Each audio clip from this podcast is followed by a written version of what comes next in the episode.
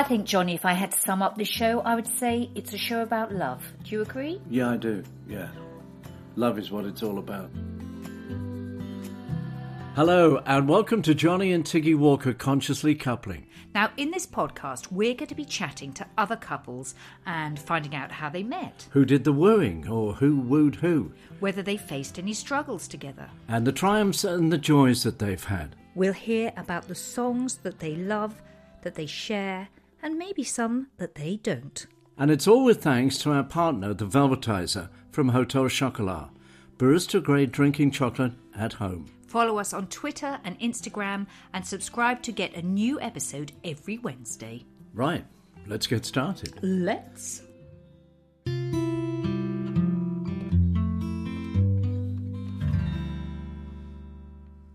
So here we are. This is the final Tiggy and Johnny Walker, or Johnny and Tiggy Walker, uh, consciously coupling for this series. And uh, talk about the next series. We'll get into that at the end of the podcast. Tiggy, how are you? I'm very well, Johnny, and um, it's lovely to be doing this today from my new little shepherd's hut Yes. in the garden. so if people can hear the pattering of rain on the windows or the corrugated iron above, that's what it is. But we thought it was a very atmospheric, romantic, cosy place to Yes. do our final interview. A gale has been blowing and still is a bit, but it seems to have quietened down a touch. So any weird noises sounds a bit like we're on a sort of sailing ship. I, I thought Ah, earlier well, on. Johnny, there we go. We're getting back to your roots. Now, on to our guests today. The husband side of the partnership has kind of entrepreneurship built into his genes. His father co founded Mr. Whippy and then sold that and founded Prontoprint. And then he sold that, and that enabled the family to go off to Barbados. And our guest, uh, Angus, uh, spent his first years from the age of three till nine on Barbados, and they say they're very formative years. And he says that he was tremendously influenced by the way the people on uh, on Barbados lived their life, and, and so he became very attached to the West Indies then. Well, it's hardly surprising, which obviously informed his decision years later to actually buy a cocoa plantation. We should actually say, for anyone listening to this call, that Angus Thirlwell is the co-owner of Hotel Chocolat, who are, of course, our sponsors for this podcast. But that is not the reason that we wanted to have them as guests. Angus, we've seen him on five episodes of a Channel 5 documentary on Hotel Chocolat, and he's just an innovative, fascinating, positive uh, man. I think his energy is just fabulous. So, in that we're trying to do lots of different people um, in this season of consciously coupling, it seemed nice to have um, a successful businessman in there. Oh, we're a season now. Well, you Next said- thing will be on you know, Netflix. darling, the other day you said I'm going to refer to them as seasons, and you went back to series. So I'm keeping the season. Season one, consciously coupling. So um, Angus and Libby have been married um, a long time, and Libby is a very bright woman, and as uh, well, we will find out more, but seems to be an incredible support to Angus as has been the case in so many of the couples, one of one person has been an incredible support to the other. Well, Angus dropped out of university at Sheffield after I think a couple of years, and then he went to sell computer components in France. And the person he was working for said, Well, it's an unusual way you have of keeping the customers happy. He said, You're either going to end up in prison or you'll start your own business one day. so uh, the seed was there sown. And um, Angus formed Hotel Chocolat with Peter Harris in 2004. And it's just gone from strength to strength. He's bought a co- cocoa plantation on St. Lucia. He transformed the way cocoa is grown and marketed. He cut out the middleman. In fact, uh, Prince Charles went over to visit uh, the plantation there. So he's doing an awful lot for the environment as well as making a lot of people happy. It's not bad, is it? It's not bad. So, all in all, Angus is just somebody who makes people's lives better. Yeah. Well, Very similar to a wine grower. uh, just what think. I was thinking, Johnny. I just wrote that down. Yeah. Wine. That's not because I want any.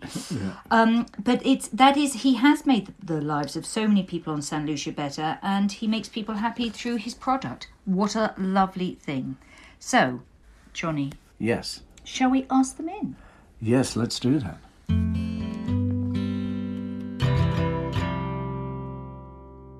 A very warm welcome to Angus and Libby Thirlwell, our final guest on Consciously Coupling, and uh, the man who has had an amazing life, but also has been kind enough to sponsor this podcast and make it possible. So we can start off with a welcome and a thank you, Angus. Thank you. Uh, thanks, Johnny. But I'd like to point out early on that um, it's also Libby who's had an amazing life before um, I walk into the bear trap that you very kindly set for me there. We're going to find out all about uh, Libby's life. But Tiggy, do you want to start with our standard opening question? I will indeed. And Angus and Libby, how did you meet? Libby, perhaps you would like to answer that. Well, actually, probably Angus is probably going to kick it off, and then I'm going to probably come in because he's got the background as to. Let me, yeah. So it'll be mostly Libby narrating it, but um, I, I'm, I'm going back to 1980s, Sheffield University, and um, I was studying French. The French department decided to put on a comedy evening as, a sketch, uh, you know, the Miles Kington Franglais sort of series. It was mostly 95% girls in the French department. So I landed an unlikely large role. Uh, then they realized how terrible I was at acting, particularly comedy acting and the kind of like a plaintive cry went up. God, Angus is so wooden. He's so, you know, he can't act. You know, can't he relax a bit? And one of the girls said, "Oh, I know. Let's get him some coaching." Uh, in our halls of residence, we have a girl who's doing a postgraduate degree in drama and English. So I, I, I turned up at the halls of residence. First time I'd ever actually stepped through the hallowed doorway of you know the halls of residence. That was exciting enough and then went down the corridor, found uh, found this this this room, opened the door. Bosh, there was Libby. Like there was almost like a spotlight of kind of glow of, of beauty around her, and, I, and my mouth was dropped open. Yeah, that's that's where you could pick it up, Libby. What what were you thinking? I know. So yeah. So so this sort of friend of mine had, had asked me if I'd just step in and help her with with this sketch, and in to the tiny room walks this sort of guy wearing a Guernsey pullover with what looked like a sort of folded up handkerchief tied around his neck. And I was sort of thinking, oh. It's called a neckerchief. Um, well, and I was thinking, well, it was a bit strange, really, because I guess this was 1982 and, you know, we'd all been sort of new romantics and punks and, you know, and he sort of seemed very traditional somehow. Yeah, so I, I so I tried to help with the sketch. I don't think I did any good. But then I sort of felt that I ought to go along and support and watch the event um, when they were performing um, in front of a live audience. And it was very funny because there he was in a sort of tweed jacket and tweed trousers and these very old English brogues. And I sort of thought, oh my goodness. They're given to me by my grandpa, as you know. Yeah. very thrifty, my husband. very, very thrifty and you know and, and sort of there he was doing doing this sort of sketch which was which is actually very very funny and his his role fortunately was a sort of very sort of stiff rather awkward englishman anyway after the after the the event there was a sort of drinks and dancing and i just noticed that there he was because i actually had another boyfriend at the time i have to be honest and there he was at, sort of by my side the whole time and i well, i just couldn't shake him off and I don't know how we got together. I just, I just don't. He was just there, and he's been there ever since. Well, I can remember they'd be saying to me through the evening, um, "I've got a boyfriend, you know," and it turned out she'd been uh, going out with this boy for five years. So I, I just had this very strong sense of, um, you know, this is going to happen. I didn't see any kind of obstacles to it, and I and I just said to Libby, look, "Don't worry, I'll I'll sort all that out." And you know, uh, in the meantime, should we get some more drinks and let's go and do some more dancing? And kind of just just just uh, was determined to make it happen. But it was I don't know you you you know you resisted a bit you in terms of I do have a boyfriend. I do know. have a boyfriend. must have said that about, about fifty times. I did. Yes, I did. But I just felt that he was very different from anybody I'd ever met. I just had this feeling that he was going to go on and do something quite different with his life. I just felt like I was in the you sometimes you can just sense that you're in the presence of somebody who's got sort of hidden depths and charisma and power. And i just i was kind of like a, a, sort of mesmerized really.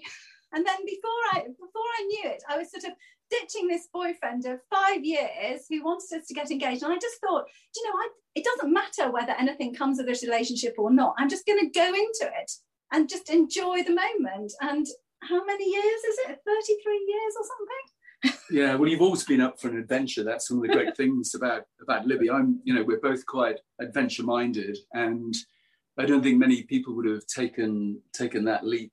I'm, I'm so grateful you did. Well, I'm very grateful too, and you know, and we've we, I don't know, we've been on quite a journey together. So we're in sort of Sheffield, and at the time it was the miners' strike, and everything was quite difficult and it was a lot of graduate so i was actually there doing a postgraduate certificate of education. A lot of people couldn't get jobs um, so i taught myself to type. We set off down to london and angus had this ancient old golf slept a couple of nights in an underground car park because we didn't have anywhere to stay. Finally signed myself on with a sort of brook street bureau and went out and got various te- temp jobs um, and that's really how I got how I got a sort of foot on the ladder with my career. Um, and then I was really I was lucky enough to get a job in the city at a, an insurance broker's, which stood us in good stead because later when Angus wanted to start the business, I was able to support him through the early years. Exactly, Libby was the big breadwinner for the first few years at least, and you know we we couldn't have done it any other way. But um, you were a couple of years ahead of me at university, which is why uh, you had to get a job, and I was just kind of on you know university holidays. But we we got you started in London, and then the next thing was um, I, I, had to do my French year abroad, mm. and we managed to uh, get to see each other every other weekend. I ended up staying in France two years because I ended up getting a, a job with a company that was going places and it was just too good an opportunity to pass up, wasn't it? It was, and we, you know, and it's great going up to France every other weekend and really getting under the sort of skin of the culture because Angus is based in a city called Lille, which is in the northern part of France. So, and we both just love France, don't we? We just love the French food and the, we, the wine. And... We, we took uh, dancing lessons in, with a French dance, dancing mistress. Uh, and uh, it was yeah, it was it was, it was great fun. We did. We tried to learn to do French um, the rock.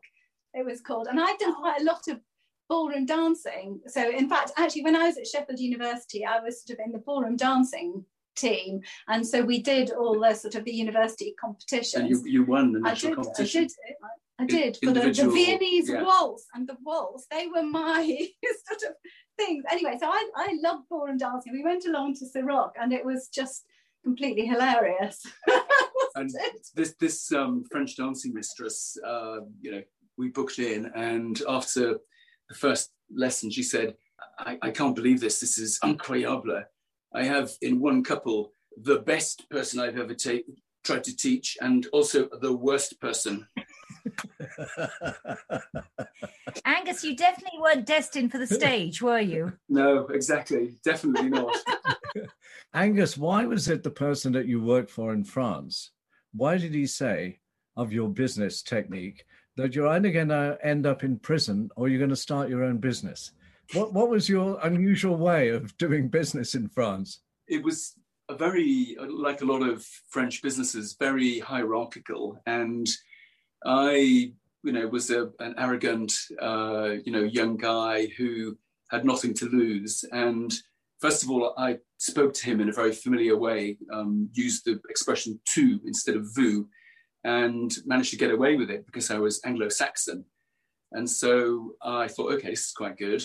They put me in charge of trying to build an export side to the business. They were very French sort of centric. And they said, oh God, you know, you have a go at trying to export our computer equipment to you know Anglo-Saxon countries, England, maybe America. You know, you, you have a go, and I found I could do it.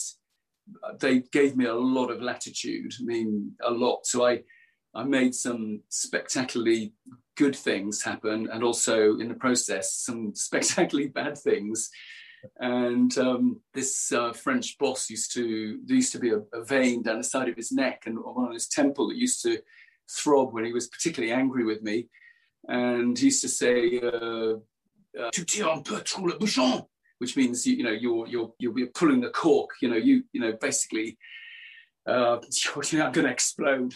Um, so then one particularly particular time, he just said, "Oh my God, you know, you're either going to go to prison or you'll end up starting your own business. This is too much." So I managed to last two years there, and in the end, we had one explosive argument too many, and I decided it was time to head back to London. Did you decide after that experience with um, nearly exploding Frenchman that you should work for yourself and set up your own business? Yes, I, I uh, had that intention uh, at the back of my mind because um, I, I, grew up in an entrepreneurial household, and my I saw my my my dad having such a great time, you know, being excited about business, building things. So I think it was ticking away. And then um, when Libby and I got married, we were walking down uh, the beach on our honeymoon. It was in Mauritius. In Mauritius, yeah. and I'd actually managed to land a good job in the friend in the high tech sector in Cambridge. Uh, and after after about a year, we were then walking down the beach, and I just said to Libby, "Look, I'd, I'd like to throw in this job and start start in business with the guy that hired me in the Cambridge high tech business called Peter Harris." Um, and Libby just took it in a stride and said, "Yeah, let's you know, let's do it," which is great because it meant going from you know quite decent income coming in to zero and relying totally on Libby to keep everything going. So, Libby, when uh, Angus came back from France to London, is that when the serious kind of wooing went on?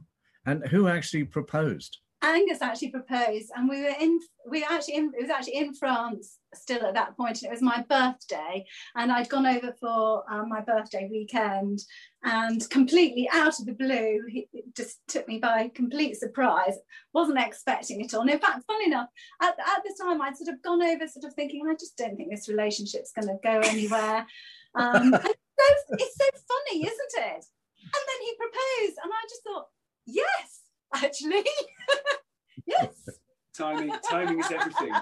And um, yeah, I remember walking down looking for a ring in mm. Lille, and uh, we could we couldn't afford a very nice ring, but it was uh, quite solid. Was, yeah, but it was yeah, it was beautiful, and it was just you know it just summed up the moment, didn't it? It was all just yeah. completely spontaneous then he came back and got this job in Cambridge, and we got married a year after that. So I was, so I was quite surprised. I, wasn't surprised in a way that he wanted to start his own business, but when we were on our honeymoon, I was sort of surprised how quickly it had it had come round, and I sort of thought, oh goodness, married now. He's going to come back. He's going to hand in his notice, and we're going to have no income. Oh well, how, Libby, how long? Because it takes a bit of investment getting a company going. How long was it before an income started coming in from Angus's new business? I think we were quite lucky, actually. I think probably after the first year, we were able to take a sort of, you know, a very basic salary out of it because Angus's business partner, Peter, he was married and had a child. So, you know, that was an even bigger step for them. I mean, at least I had a, a good job um, in London. So it was a, it was a bigger step for them to take.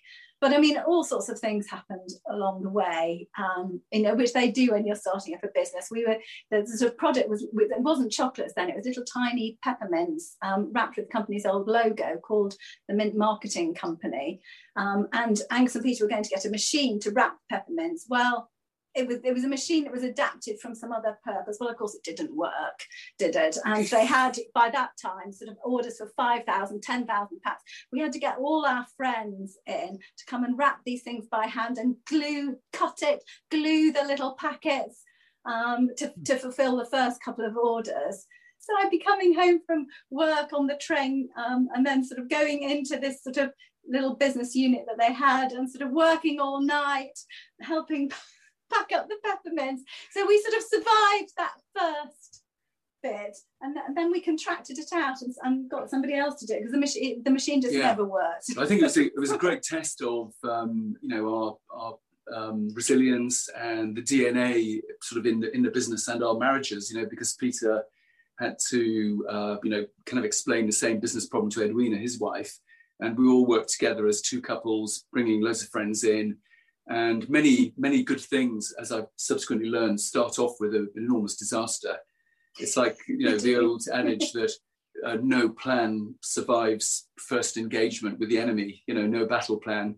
It was a pretty um, hard lesson at the time, but we all felt so good when we delivered those mints and invoiced them and got paid. Um, and it was like, wow, we can do anything now. We've pulled that out of the, you know, the jaws of complete defeat and humiliation to make it happen. Mm. Yes, and that's happened several times. Thank you.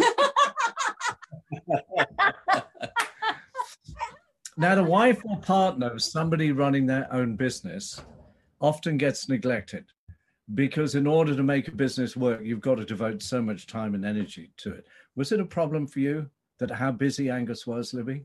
Yeah, yeah. I mean, you, you know, it was certainly very, very challenging, particularly when the children were small and also when Angus Star and Peter sort of started um, direct to consumer and we, we had a company called Choc Express um, and particularly Christmas, really busy, busy time of year, everything would always go wrong. There'd be a problem with either sort of getting the names and addresses off the computer, or you know, they'd sort of oversold the stock, or people couldn't pack. So on the run up to Christmas, it was a nightmare because Angus and Peter be working all night in the factory, sort of you know, packing all the stuff themselves. Angus would come home on Christmas Eve. Oh, I'm so tired. And you know, of course, said we're all there, ready. You know, it's Christmas. The children are ready then he'd be ill. I normally get flu immediately. Yes. I mean, it was just yeah, completely manic. And I think you, I think also when you do these things, you realise how resilient you are. You know, you become stronger as a result, don't you? You sort of, you know, and you, you sort of get through these things and yeah, you just become a stronger person. We've got a phrase, there's never an ideal time for anything. And we've been saying that increasingly to uh, to Fergus and Phoebe because they come from a generation where everything is more sort of planned. And we've been saying to them, look, you know, it's it's going to be a car crash. You're going to end up having multiple things piling up on top of you, but you'll get through. You're young, you're resilient, you're, you know, you're capable of way more than you think in terms of number of things you can do at the same time. It's mm. a, it's an expandable concept, particularly when you're when you're that age. Um, I wouldn't like to take it on now, would you? No, I think I think things are much tougher actually now for the young. Would you say, uh, Libby and Angus, that actually for the kids, because as they've grown up, you know, you did hit success, Angus. You have done brilliantly with Hotel Chocolat, and they've seen a very successful father.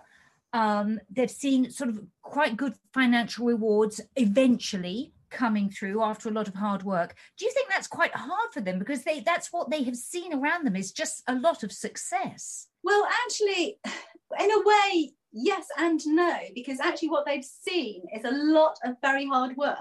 And you know sort of times when the businesses sort of looked as though it was going somewhere then we've had to retrench and pull back. And sort of when fergus took the scholarship in the choir that was a moment in time. We had literally expanded um, and then had to cut right back because we just weren't making any money and we were making a loss. And in fact, Angus had to unfortunately let a whole load of people go on Christmas Eve one year, which was absolutely horrendous. Worst year ever. Worst yeah. year, worst, you know, so they've sort of lived through all that. And you know, at the time when they were sort of young and then and teenagers, both our children um, got music scholarships to their their schools, and at, at the time we actually we, we actually needed them to to to do that didn't we so we you know so they so they kind of well they, put their a, own path we had other alternatives they could have you know we mm. could have uh, you know not allowed them to follow their musical dreams but as it turns out both of them were very musical and wanted mm. to to go to schools that had reputations for music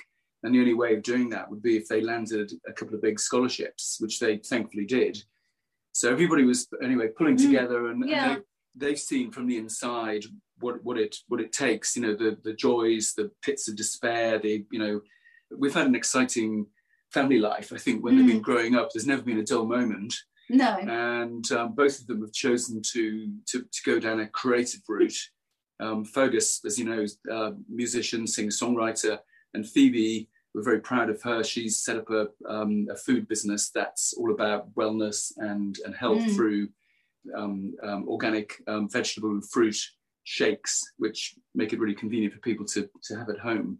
So they, they, they're both carved out their own uh, areas and they're now in, in the throes of that similar exciting you know scary adventure of you know a bit of a bit of success one day and then the other day the next day being sort of temporarily demoralized with a big kickback but they've seen that if you keep going and you're relentless you will succeed in the end you have to yeah and you can adapt to your way to success as well but if you're determined and you're and you're bright and you don't have some terrible catastrophe happen you will in the end succeed mm.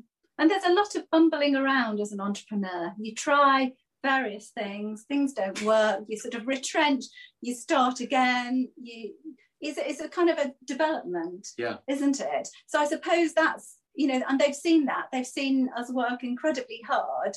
Um, and I think really the, the success has come when they were actually mm. more grown up, as they're sort of getting into their late teens, early 20s, when they actually saw things start to pay off. And it's quite a long journey. But now they can, I think they can clearly see that, you know, now the business is, is gone from being um, more dependent on the individuals and it's more, it's a brand. And there's a whole army of talented people now who are, who are working to innovate and, and you know, and, and make the Hotel Chocolat products happen. Um, and uh, we, had, we had a bit of paper on the, on the, on the table and um, Phoebe, my daughter, saw it and it said, VBU, you know, definition, uh, blah, blah, blah. And, and she said, well, you can tell when a business is becoming medium sized when you have to use acronyms and then you have to define what they are for everybody to understand them. well, anybody who's seen those documentaries that went out on Channel 5 about Hotel Chocolat, very sad time Christmas Eve when you had to let staff go. But the staff that you've gathered around you now, working in, in retail outlets and, and also at the factory, they're all fantastic people. And they all seem to be having a great time working for Hotel Chocolat. And it's obviously, a, it comes from the top. So it's a lot to do. I don't know much about Peter Angus, but it's a lot to do with your good self. And you strike me as somebody who would a never lose his temper, and always manages, you know, not not to lose his rag with the staff or in a situation. And I remember there was once in New York when you're opening a new store and you're giving away free samples on the street. And the fellow who's erecting the sort of billboard thing on the, on the pavement hmm. sidewalk put it upside down. and you said, well, if, if that's the worst thing that happens to us today, we're going to be all right. So you, you obviously always look for the positive. Yes, I think I think um, I think that that's that's sort of important in in leadership, and uh, certainly you know behind the scenes we're all obviously looking at risk and uh, trying to make sure we don't navigate the business into a really bad place or anything. And and that was a real lesson that particular year when we'd spectacularly um, you know got it wrong. But that was a long time ago. It was more than more than a decade ago, and we've had the arguably the biggest business challenge of all happening in the last you know year 18 months which is this global pandemic and at the beginning we we, we said whatever it takes we're going to keep the Hotel Chocolat family together um, through this and we're not going to make any knee-jerk reactions we're not going to lay people off we're going to keep the whole Hotel Chocolat family together and I was I, we felt an important thing to say because the the way uh, the anxiety was building through the daily, you know, newscasting about statistics, and you know, everybody was in a very mm. heightened state of anxiety. And you know, if you can at least have a, a, a bit of, um, I suppose, support from from the you know the, the, business you're you're in, then that goes some way to taking one of the anxieties away. Um, and we've we've come through it, and we're we're in a good position, and we lived lived to our word. We haven't laid anybody off um, through, you know, because of the pandemic. Did you find that people turned to chocolate to cheer them up? Um, thankfully, we did, and, and that, that was one of the other things I we did. well, we, we, we, did definitely. Um, Libby, Libby, Libby has um, come round. I mean, at the beginning of our relationship, it's true you weren't much of a chocolate eater, were you? Well, a little bit, not by but not, not not by Angus's standards. But you know, he does consume quite a lot of chocolate. and yeah, and, and there's basically a, a, mantra I used to say to Libby, which was, look, you've got to embrace the cocoa lifestyle. And, you know, Libby used to laugh about it and say, look, you know, it's no way I'm going to, you know, I'm just going to do it at my own pace. Thank you very much. And then little by little, we've now got the point where Libby has to have a hardcore 100% cocoa water based drink with a pinch of chili uh, every day. Mm. And she voluntarily asks for it or makes it herself. I so we, have got to, to cocoa lifestyle nirvana in the end after 30 plus years. I do. I've even heard you run out of chocolate in the house. And Libby goes, What on earth's going on here? We got no chocolate in the house. You're Hotel Chocolat. yeah, well, well, normally it ends with what's the point in being married to a chocolatier if you can't keep chocolate in the house? No. You've answered one of my questions, and it was going to be what is your favorite flavor of the velvetizer drinks? Because you do so many, but it's the hardcore 100% no sugar, not even made with milk. That is amazing. Mm. And Angus, I knew you drank that, but Libby. Yeah. And it makes you feel, I mean, the key message really is it's all about the cacao. And we totally accept that it takes a long time to calibrate your taste buds to liking mm. 100%. And, you know, there's no sense of elitism associated with it. It's, it's all personal preference.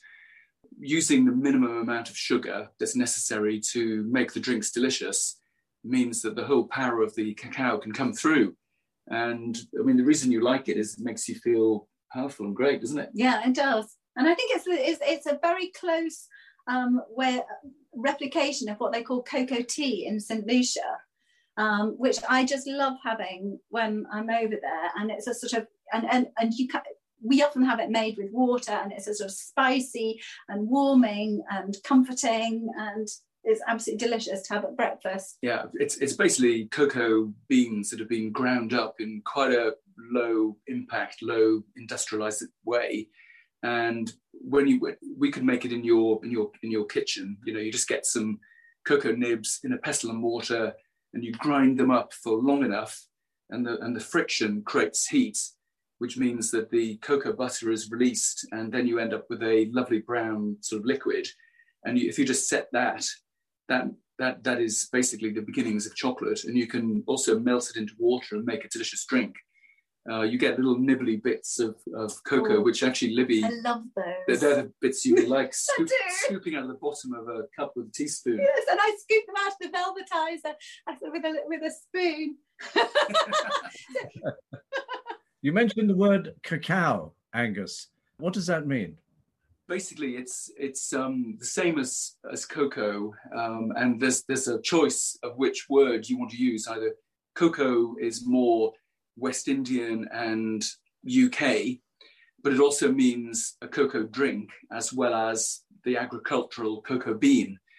The, the term uh, cacao theobroma is the botanical name for the cocoa tree Americans uh, and some of the markets that we're developing prefer to use the term cacao. So I've sort of trained myself to use use that term instead. But actually, they're totally in, in you know interchangeable. There's no uh, no no kind of rule set yet. I just want to say, Angus, when we watched the Channel 5 documentary and watching you in the tasting room where you all sit there with a yes or a no card as to whether you like something, it's very clear that you have an exceptionally good palate. Now, is that something that you have developed with experience, or did you always have that great ability to taste differences in foods or drinks? Um, I've always been interested in foodie things for sure, Tiggy, but I, I think I've developed the ability to focus and um, a very simple technique as well, which everybody can use. But this is for any type of food or any any drink. If you uh, do an experiment of uh, putting something like a, a, basil leaf in your mouth and you you chew it up, you you can very quickly detect the taste of basil. But if you do the same thing and you pinch your nose, you can't taste a thing. And you and that that's the most graphic example of it's all in the um, up here. It's the olfactory, called the olfactory system, the nasal passages where taste is really decoded by the brain. And so when you're tasting something, it's quite important to let the flavors develop in your mouth and then breathe breathe sort of in in your mouth over the top of whatever it is you're tasting then expel the air through your nose and then you're focusing your your brain on on uh, on, on, on the tastes that, that that, are, that are going on it's a bit like meditation you have to get yourself in the right mindset of mm. closing your mind to other things and just expelling uh, the air over your nose slowly and consistently and all the flavor notes separate and and kind of ventilate and you can you know be quite articulate and um, you know impress people with that with that party mm. trick johnny let's switch over to music now is there a song that you love libby that uh, angus can't stand well he, so i absolutely adore musical theatre um, and i love i love opera as well but i i sort of i, I think i'd have to say um, as a, a piece of musical theatre. And what he finds really difficult is, you know, the recitative bit. Um, so I, I sort of thought of the song of "Wouldn't It Be Lovely" from My Fair Lady because it actually starts off with quite a, a bit of recitative, you know, where sort of one person is saying, "Shall I put the kettle on?" No, I'd like sugar with my tea. You know, that's that sort of thing, and it sort of goes on for a bit, and he just he's sort of like, "Oh." when will they get to the main aria? I can't stand it. anyway. so you wouldn't take Angus to a musical then? but I, I, have tried to sort of indoctrinate him, well, educate him slowly. Um, but yeah, so I'm sort of get, I'm getting him into it a, a, bit more. But but I just love it, and I know that sort of some things, you know, like he, um, I took him to see Only Fools and Horses, and he loved that because he found that sort of quite accessible. Um, but but you know, there's others where I, I, would just go to with a girlfriend. Now, but and I think that's probably it, isn't it? Well, yeah, and there's a bit of a story about it Only Fools and Horses because um, Libby had a major birthday during the pandemic that we had to cancel. We'd organised to get loads of our friends, have a big uh, celebration. We couldn't do it in the end, and then. Um, there was a little window of time when we're, we were allowed, all of us allowed to have people in the garden. So I um, had noticed Libby following one of the stars of the Only Fools and Horses um, musical uh, called Oscar Conlon-Morrey, who's a real young rising star. Anyway, so I started following him on Instagram, and then I got in touch with him and said, "Look, would you?" Would you come and do some songs in our garden? We'll invite some friends because I, I knew these guys weren't working. All the theatres were closed. They'd be having um, you know, not much money coming in. I thought, here's a win-win. You know, we could basically organise this. And he came back and absolutely charming. And he brought one of the other stars, um, Pippa Duffy. Duffy, and they they put on a complete uh, sort of show of about five or six of the of the real mm. winning songs from from that, and blew it away. I mean, it was great, and they earned a bit of money. Libby was very pleased with me. It was it, was magical. There was one moment in the summer when you could have, I think it was sort of up to thirty people in your garden, socially distanced, and so we had about twenty of us, and it was it was just amazing. It was yeah, so incredibly special. That's really lovely. Now, Angus, is there any music you love that Libby hates? Anything that's uh, in her terms a bit shouty. So it ranges from um, things like Chuck Brown, uh, you know, which how can anybody not like Chuck Brown being, you know, hmm. being a bit shouty? But probably the extreme is uh, some of some of the punk, um, and I've picked out in particular um, "Suspect Device" by Stiff Little Fingers, which I just loved. I, I just I, I played it once to our children to start to play them in, and it made them both cry immediately. That's the I, I started too young. Probably, I think, they were about six and eight, and I put it on, and they and they both burst into tears. now, what about songs that you would dedicate to each other? Angus, what song would you dedicate to Libby? Well, I mean, we're obviously huge fans of uh, Fergus, and um, the, the the singer that really tugs Libby's heartstrings the most, and she's most proud of is Fergus. And I'm going to pick "Young Tonight" from his uh, current live EP, um, which is live from uh, Rivoli Ballroom. Um, and Young Tonight's just a great song. It, it, it's um, all about that feeling of release and and throwing yourself on the world, that sense of adventure, which Libby definitely has. And um, anyway, that's my dedication to you. Oh. So lovely to choose your son's music, but Fergus is extraordinary. He's absolutely unique. And uh, to people listening, he did make the music for this podcast, yes, which we were very grateful for. He did. Yeah. He took our brief and did it beautifully, spot on, first time. Libby, what about your song that you dedicate to Angus? Well, Angus has always loved Simon and Garfunkel, and there is one song in particular which I'm sure you know what I'm going to say. It's "Keep the Customer Satisfied," um, because that just sums up his mission. Really, he wants to make people happy. He wants to, um, you know, sort of make the Hotel Chocolat customer satisfied. not just the Hotel Chocolat customer. exactly. Um, but it, it, it's probably probably the least um, Simon Garfunkel esque of, of of their sort of you know songs. It's less melodic and it's got a really um, great sort of trumpet and brass line in it that is it can't help but make you break out in a sweat mm. when you listen to it. It's it's sort of big band, loads of um, brass action. I mean, it's it's just so exciting. It makes my heart beat faster when I listen to that song. And when I first yeah. met Angus, he had a trumpet. He actually, his mother had actually bought him a trumpet. He couldn't play it, couldn't play a note on it, but he had this trumpet, and he, you know, and he was always saying, "Oh, you know, if I would just like to do that bit." To be the one that stands, the one that stands up and goes. Da, da, da, da, um, but it's not to be yet. I'm still still hopeful. There's still time. Now this has all been so positive. Let's get some negatives in here. Um, because we're doing this on Zoom. And when Angus was relating the singers in the garden, uh, and he said, I really pleased Libby. And there's a huge smile on Angus's face. that he, obviously he loves to please you, uh, Libby. What does he do that displeases you? Oh, oh, where do I start? He's he's always got a million things going on in his head and, and trying to do so many things at a time. So at home, he's quite untidy.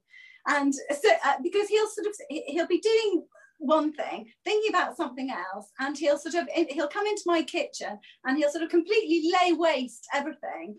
And there'll be sort of a, uh, all the pans out, you know, several cups, plates, everything, all the sort of remnants of his breakfast will be, and I have to do, I have to tidy up because I like to, I like to sort of organise and and clear as I go. Whereas you know Angus is just, he's just, a, he is absolutely a mile a minute. So I do find myself sort of sweeping up behind him, and uh, and I was to say to friends that he's sort of going along, throwing all these things over his shoulder, and I'm behind catching them, thinking, oh right, okay, that, yes, and that it's true. I mean, you really adopt the role of being the CEO, CEO of the family.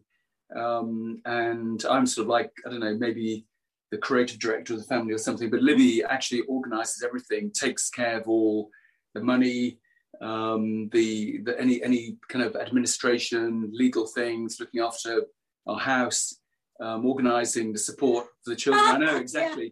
So I'm I'm kind of you know lucky to be able to uh, marshal my thinking on on on my projects but i i certainly couldn't do that without without that support i'm very much in the same position that tiggy is fantastic and taking care of all that boring stuff uh, to enable me to think about what i'm going to play in my next radio show now we get to a very exciting part of the podcast when we're actually going to give away to one of our listeners a velvetizer gift pack and all those that have entered via uh, Twitter and Instagram. Uh, we've given all the names on a piece of paper to Angus, and I wonder if you could possibly pick a winner for us, please. No, Angus has got his eyes closed. Yeah, They've both so got just, their eyes closed. Their fingers yeah. going to alight on a name. So it's Sharon Adair. Sharon Adair. Well, wow. Sharon, if you're listening, I will start following you on Twitter so I can, you can send me a private message and we will get your address and send that off to you. And well done. I'm very sorry to the man Ian who suggested the idea because he didn't win. Never mind, Ian. Maybe if we do another season. well, thank you for for providing the velvetizer um, for that, Angus. I'm sure Sharon will change her life. It's changed ours.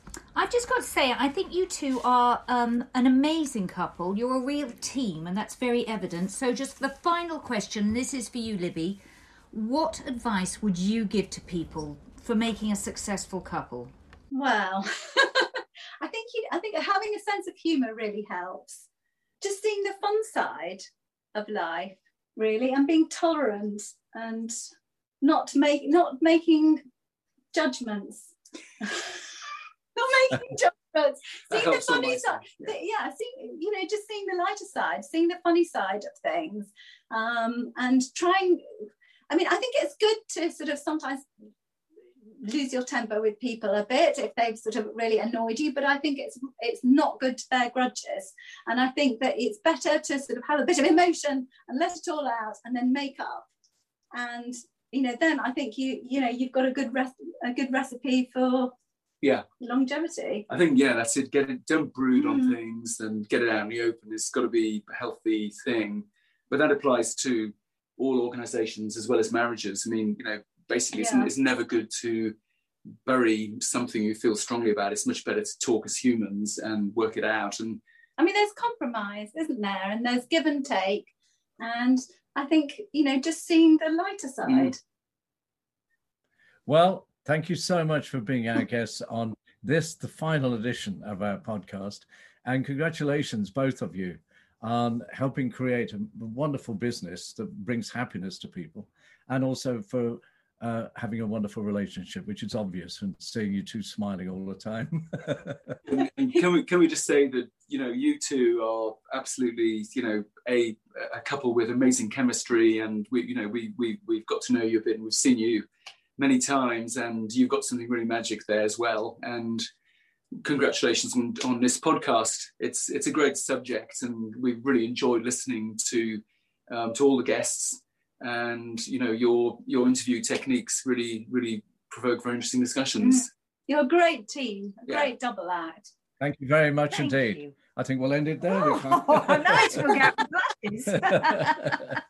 Thank you both very much. Thank you, Angus. Thank, Thank you, Libby. Lovely to see you both.